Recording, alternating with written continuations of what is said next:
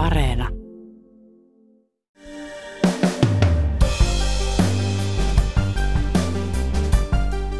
Venäjä on nyt lähettänyt Itä-Ukrainaan pahamaineisia Wagnerin palkkasotilaita. Saman joukon palkkasotilaat ovat syyllistyneet joukkomurhiin ja muihin sotarikoksiin. Wagner-joukkoa kutsutaan myös Putinin pimeäksi armeijaksi. Ylen toimittaja Simo Ortamo on seurannut palkka-armeijaa, jota ei virallisesti ole edes olemassa. No näyttää siltä, että ne tosiaan lähetetään niihin paikkoihin, missä Venäjä haluaa käyttää sotilaallista voimaa, mutta ei välttämättä halua lähettää ihan normaaleita sotilaita sinne. Tänään on torstai 28. huhtikuuta. Kuuntelet Ylen uutispodcastia. Minä olen Heikki Valkman.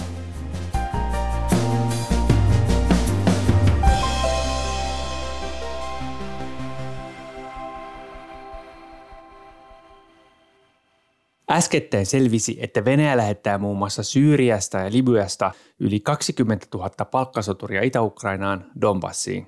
Heidän mukanaan on Wagnerin palkkasotilaita. Pahamaineinen venäläinen palkkasotilasyhtiö Wagner Group on mediatietojen mukaan siirtänyt alkuvuoden aikana joukkojaan Ukrainaan. Viime vuodet etenkin Afrikassa vaikuttaneiden Wagnerin sotilaiden on väitetty tehneen ihmisoikeusrikoksia. Wagner-joukkojen uskotaan olleen mukana Butsan joukkomurhissa.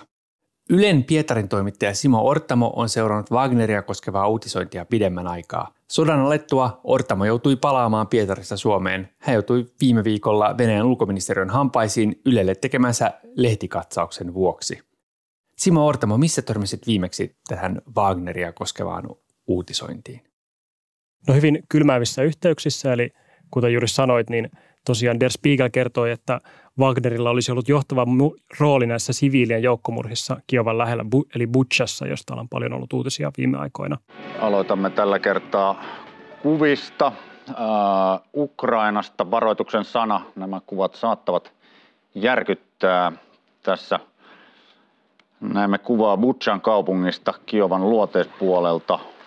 Butchasta ja muilta Kiovan alueen paikkakunnilta on löydetty satoja surmattuja siviilejä kaduilta ja joukkohaudoista. Tämä perustuu Saksan sotilastiedustelun sieppaamaan viestiliikenteeseen ja no tämäkin on vähän tällainen epämääräinen juttu. Muista lähteistä ei ole saatu tälle vahvistusta ja on myös puhuttu Tsetsen joukoista ja sen lisäksi ihan tuossa hyökkäyksen alussa kerrottiin, että presidentti Volodymyr Zelenskiä Kiovassa oli yritetty murhata ihan näissä ensimmäis- hyökkäyksen ensimmäisenä päivinä. Ja silloin mainittiin myös, että nimenomaan tämä Wagner-joukot olisi, olisi, olisi lähetetty sinne samoin kuin Tsetseeni-joukot.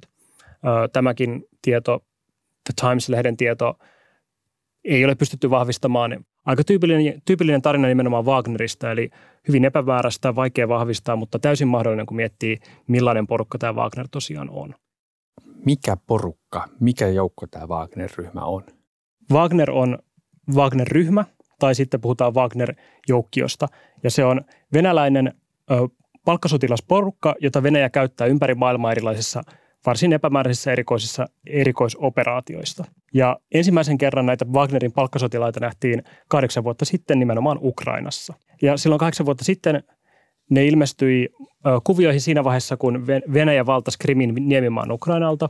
Eli ilmestyi näitä pieniä vihreitä miehiä, jotka sitten otti haltuunsa tämän Krimin niemimaan kaikki sotilaskohteet ja nämä. Siinä oli mukana Venäjän erikoisjoukkoja, mutta myös tällaisia palkkasotureita näin myöhemmin kävi ilmi. Eli Wagner syntyi silloin, kun Venäjä otti haltuunsa Kriminemimaan.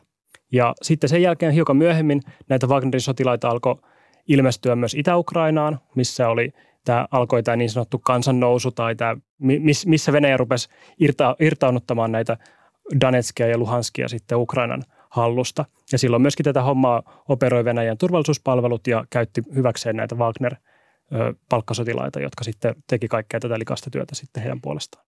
Niin meillä on tämmöinen epämääräinen Wagner-palkkasoturien ryhmä. Mistä ne putkahti sinne? Kuka, kuka sen perusti? Perustajaksi väitetään henkilöä nimeltä Dmitri Utkin, jonka salanimi on nimenomaan tämä Wagner. Ja hän, hän on siis pyörinyt erilaisissa epämääräisissä erikoisoperaatioissa aika pitkään. On ilmeisesti töissä ollut Venäjän sotilastiedustelu GRUssa – ja tämä nimi Wagner tulee siitä, että tämä Wagner, Richard Wagner oli Hitlerin lempisäveltäjä.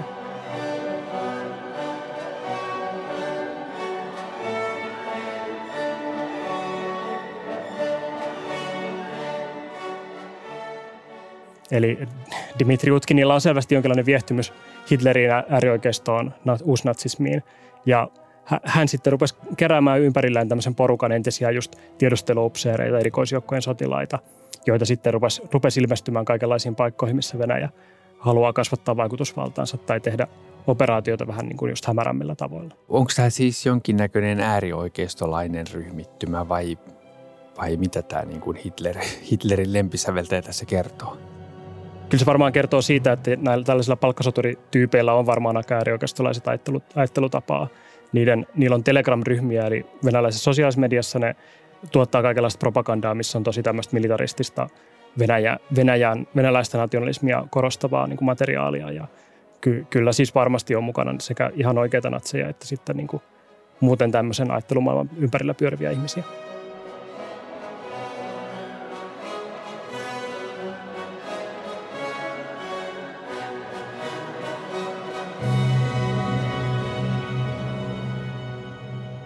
Wagner-ryhmän nimi putkahtelee todella monessa paikassa esiin, eikä koskaan hyvässä. Kertoisitko meille lisää niiden toiminnasta?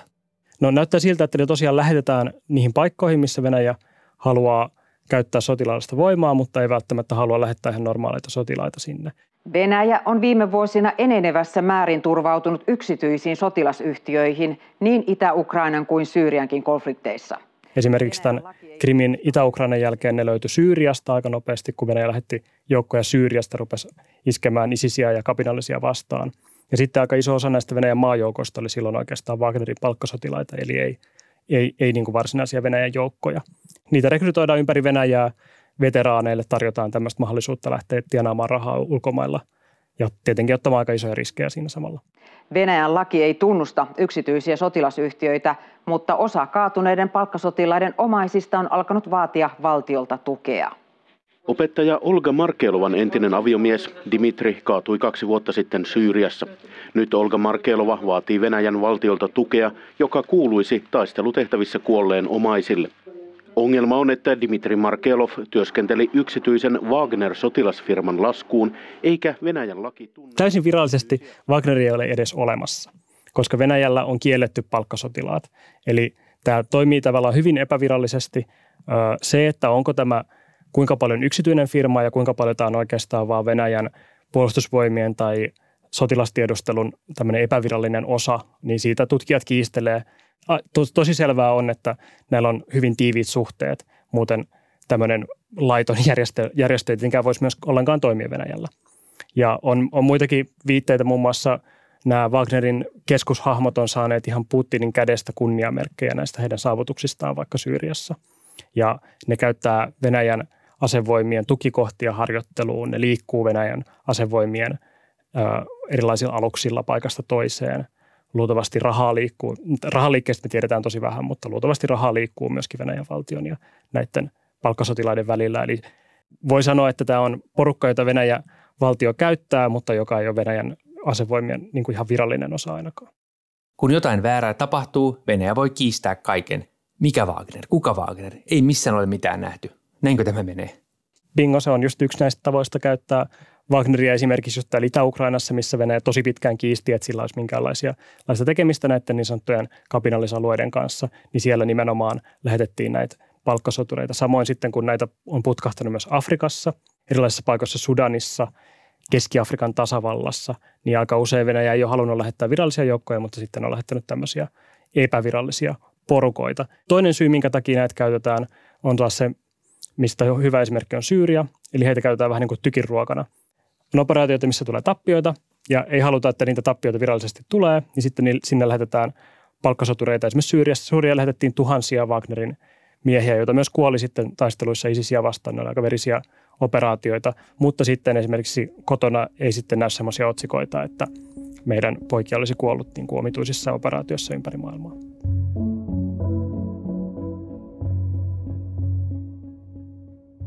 Vielä kerran Rahoitetaanko tätä suoraan Venäjän rahoista vai kuka tämä niin kuin omistaa? Kenen, kenen armeija se on?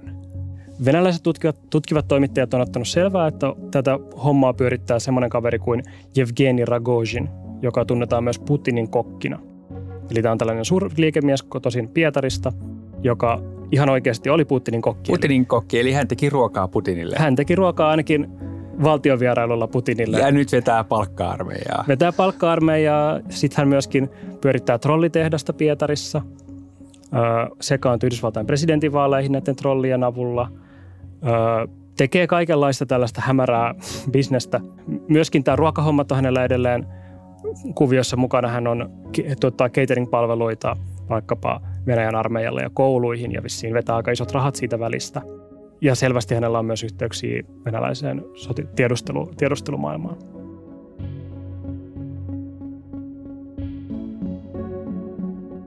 Tiedetäänkö me, kuinka iso joukko tämä on? Et, et, voiko puhuta palkka-armeijasta vai, vai jonkinnäköisistä ryhmistä, joukoista? Paljonko heitä on? Mä oon nähnyt lukuja tuhansista.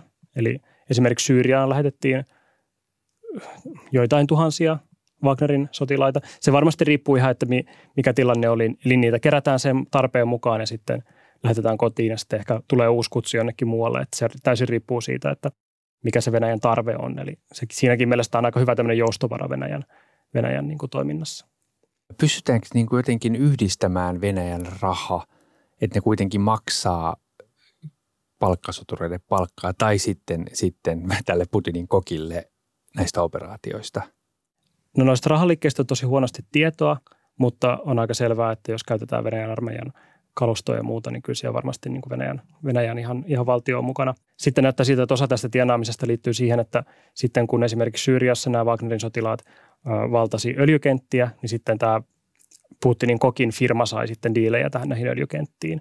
Tai sitten esimerkiksi Keski-Afrikan tasavallassa, jossa on ollut Wagnerin joukkoja monta vuotta auttamassa Venäjän – Venäjän kanssa läheisissä suhteissa oleva hallinnon armeijaa kouluttamassa, johtamassa niitä, niin siellä taas on timanttikaivoksia, jotka on myös samalla tavalla tämän Putinin kokin Evgeni Prigozhinin hallussa tällä hetkellä. Eli tämä palkitseminen voi tapahtua varmasti monia eri, monia eri reittejä ja näistä kaikista ei ole ihan selvyyttä meillä.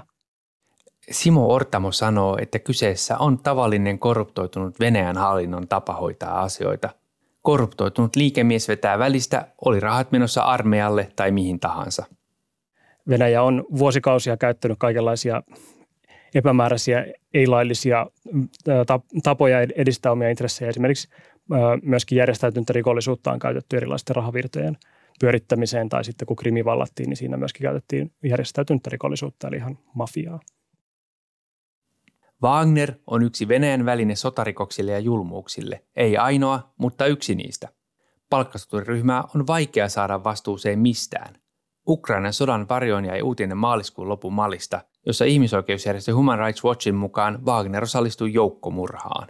Wagnerin ja Malin joukot saapuivat kylään, rupesi ammuskelemaan ihmisiä, otti kiinni satoja paikallisia miehiä, piti heitä vankeina taivasalla ja aina illan suussa kävi telottamassa niistä täysin sattumanvaraisesti ihmisiä. He tappoi 300 ihmistä tässä kylässä Human Rights Watchin raportin mukaan. Myöskin sitten Keski-Afrikan tasavallassa YK YK on, on raportoinut, että Wagner on, on telottanut siviilejä, tappanut, ryöstellyt. Tuttua juttua, mitä myöskin nyt on Ukrainasta kuultu. Toki Ukrainassa täytyy sanoa, että tämä ei myös pelkästään mikään palkkasotureiden juttu, vaan myöskin ihan tavalliset Venäjän sotilaat on tätä tehnyt. Wagner-sotilaista on vaikea saada tietoa. Tietojen vahvistaminen sodista ja murhista ei ole muutenkaan helppoa. Maailmalle on vuotanut esimerkiksi sotilaiden itsensä ottamia kidutusvideoita, vielä Wagnerin perustamisvaiheessa tietoa liikkui enemmän. Venäläiset toimittajat saivat vuoden 2014 aikaan toimia vapaammin kuin nyt. Mutta mitä pidemmälle Venäjän median sensuuri on edennyt, sitä hankalammaksi Wagnerin toimien seuraaminen on mennyt. No se on erittäin vaarallista olla journalisti, joka tutkii Wagneria. Esimerkiksi ö, nelisen vuotta sitten Keski-Afrikan tasavaltaan lähti venäläisen riippumattoman ö, tiedotusvälineen edustajia – kolme kappaletta heidät tapettiin. Tämä ei ole mitenkään ainutlaatuinen tapaus, vaan Venäjällä on niin toimittajia kuollut, kun ne on yrittänyt ottaa selvää Wagnerin kuvioista. Eli tämä porukka toimii lain rajamailla, lain väärällä puolella ja ei ole mitenkään yllättävää, että, että siinä on aika isot riskit, kun näistä, näistä asioista ottaa selvää. Täytyy sanoa, että Venäjän riippumattomat tiedotusvälineet on tosi hienosti kyllä kaivannut kaikenlaista tietoa ja sitten vaan se, että kuinka niitä vahvistetaan, niin on tosi vaikeaa. Mistä se kertoo, että Venäjä lähettää näitä pahamaineisia Wagner-palkkasotilaita Ukrainaan? Mikäli se pitää paikkansa, että näitä Wagner-joukkoja oli sodan ensimmäisenä päivänä yrittämässä eliminoida Ukrainan johtoa, niin se varmaan kertoo siitä, että Venäjä todella ajatteli silloin, että tässä on kyse tämmöisestä muutaman päivän erikoisoperaatiosta, jossa käydään vaihtamassa valta Ukrainassa ja tämä homma on nopeasti ohi. Ja silloin voi lähettää tällaisia epämääräisiä joukkoja tekemään likasta työtä ja sitten voidaan kiistää myöhemmin, että ei nyt ainakaan Venäjän joukkoja ollut, vaan ehkä kyseessä oli Ukrainan oma vallankaappaus tai jotain. Se, että jos heitä nyt tosiaan lähtee tuhat, tuhat, tuhat määrin sinne Itä-Ukrainaan, niin silloin ehkä kyse on enemmän siitä, että Venäjä tosiaan raapii kasaan näitä erilaisia joukkoja eri puolilta. On myös kerrottu, että sinne lähtee syyrialaisia vapaaehtoisia, tsetseenejä, mitä vielä. Eli se mun mielestä tukee sitä, että Venäjällä on tosiaan ollut tosi isoja vaikeuksia tässä sodassa ja nyt tarvitaan niitä joukkoja mistä tahansa lähteistä, koska Wagner-joukot ei välttämättä ole se kaikkein paras joukko isoon hyökkäykseen, missä pitäisi yhdistää erilaisia aselajeja ja käyttää panssarivaunoja ja tällaista, koska he on kuitenkin enemmän tällainen niin kuin porukka, joka sotii kapinallisia vastaan eikä, eikä modernia länsimaista armeijaa. Jos sun pitäisi jotenkin, jotenkin summata ja miettiä, että, että mistä tällainen Wagnerin kaltaisen niin kuin palkkasotilasjoukon olemassaolo kertoo? Mitä se kertoo Venäjästä? No se kertoo varmaan siitä, että tähän Ukrainan sotaan asti Venäjä on ollut just se maa, joka on tehnyt tällaisia hybridioperaatioita, eli semmoisia operaatioita, missä se ei virallisesti ole mukana, mutta mit, et, millä se yrittää kaikin keinoin just horjuttaa vastustajansa, eli, eli meidän tapauksessa vaikka länttä. Ja siihen se käyttää sitten tällaisia joukkoja, mitä se pystyy sitten hyvin joustavasti käyttämään tai olemaan käyttämättä ja kiistämään, että onko niitä olemassa vai ei. Ja Venäjä on tosi taitava ollut tämän tyyppisissä operaatioissa. Ja sitten se kertoo myöskin siitä, että Venäjä on varsin korruptoitunut maa, missä voidaan myöskin operoida aika paljon niin kuin omia lakien vastaisesti ja sitten on tämmöisiä yritteliäitä kavereita, kuten tämä Evgeni Prigozhin, joka sitten pyrkii tienaamaan tällaisella touhulla ja vetämään välistä varmastikin rahaa.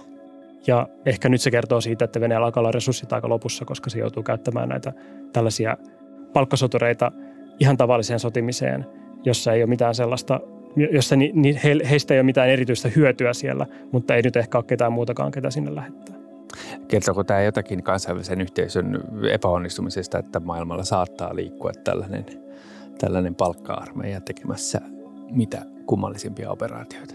Kyllä se varmaan kertoo siitä ja myöskin siitä, että, että ei tämmöiseen osattu varautua. Ja Venäjä on tosi taitava käyttämään just tällaisia kansainvälisiä yhteisöjä lännen niitä heikkoja kohtia ja ujuttaa sinne just sitä voimaa. Ja vetää sen sitten ihan loppuun asti, eli lähettää sitten vaikka Wagner-sotilaita Syyriaan nappaamaan öljykenttiä itselleen, jos kukaan ei tee asialle mitään.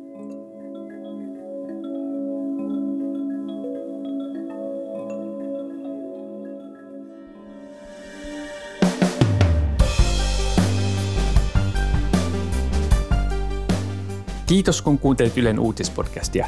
Ylen uutispodcast ilmestyy joka arkipäivä kello 16 Yle Areenassa. Sieltä löytyvät myös edelliset jaksot ja voit lisätä meidät suosikiksi painamalla sydäntä. Palautetta voi laittaa sähköpostilla uutispodcast at yle.fi ja löydät minut sosiaalisesta mediasta at Heikki Valkoma. Tämän jakson äänistä ja leikkauksesta vastasi Jaana Kangas. Uutispodcastissa me syvennymme siihen, mikä on tärkeää juuri nyt. Kuulemiin.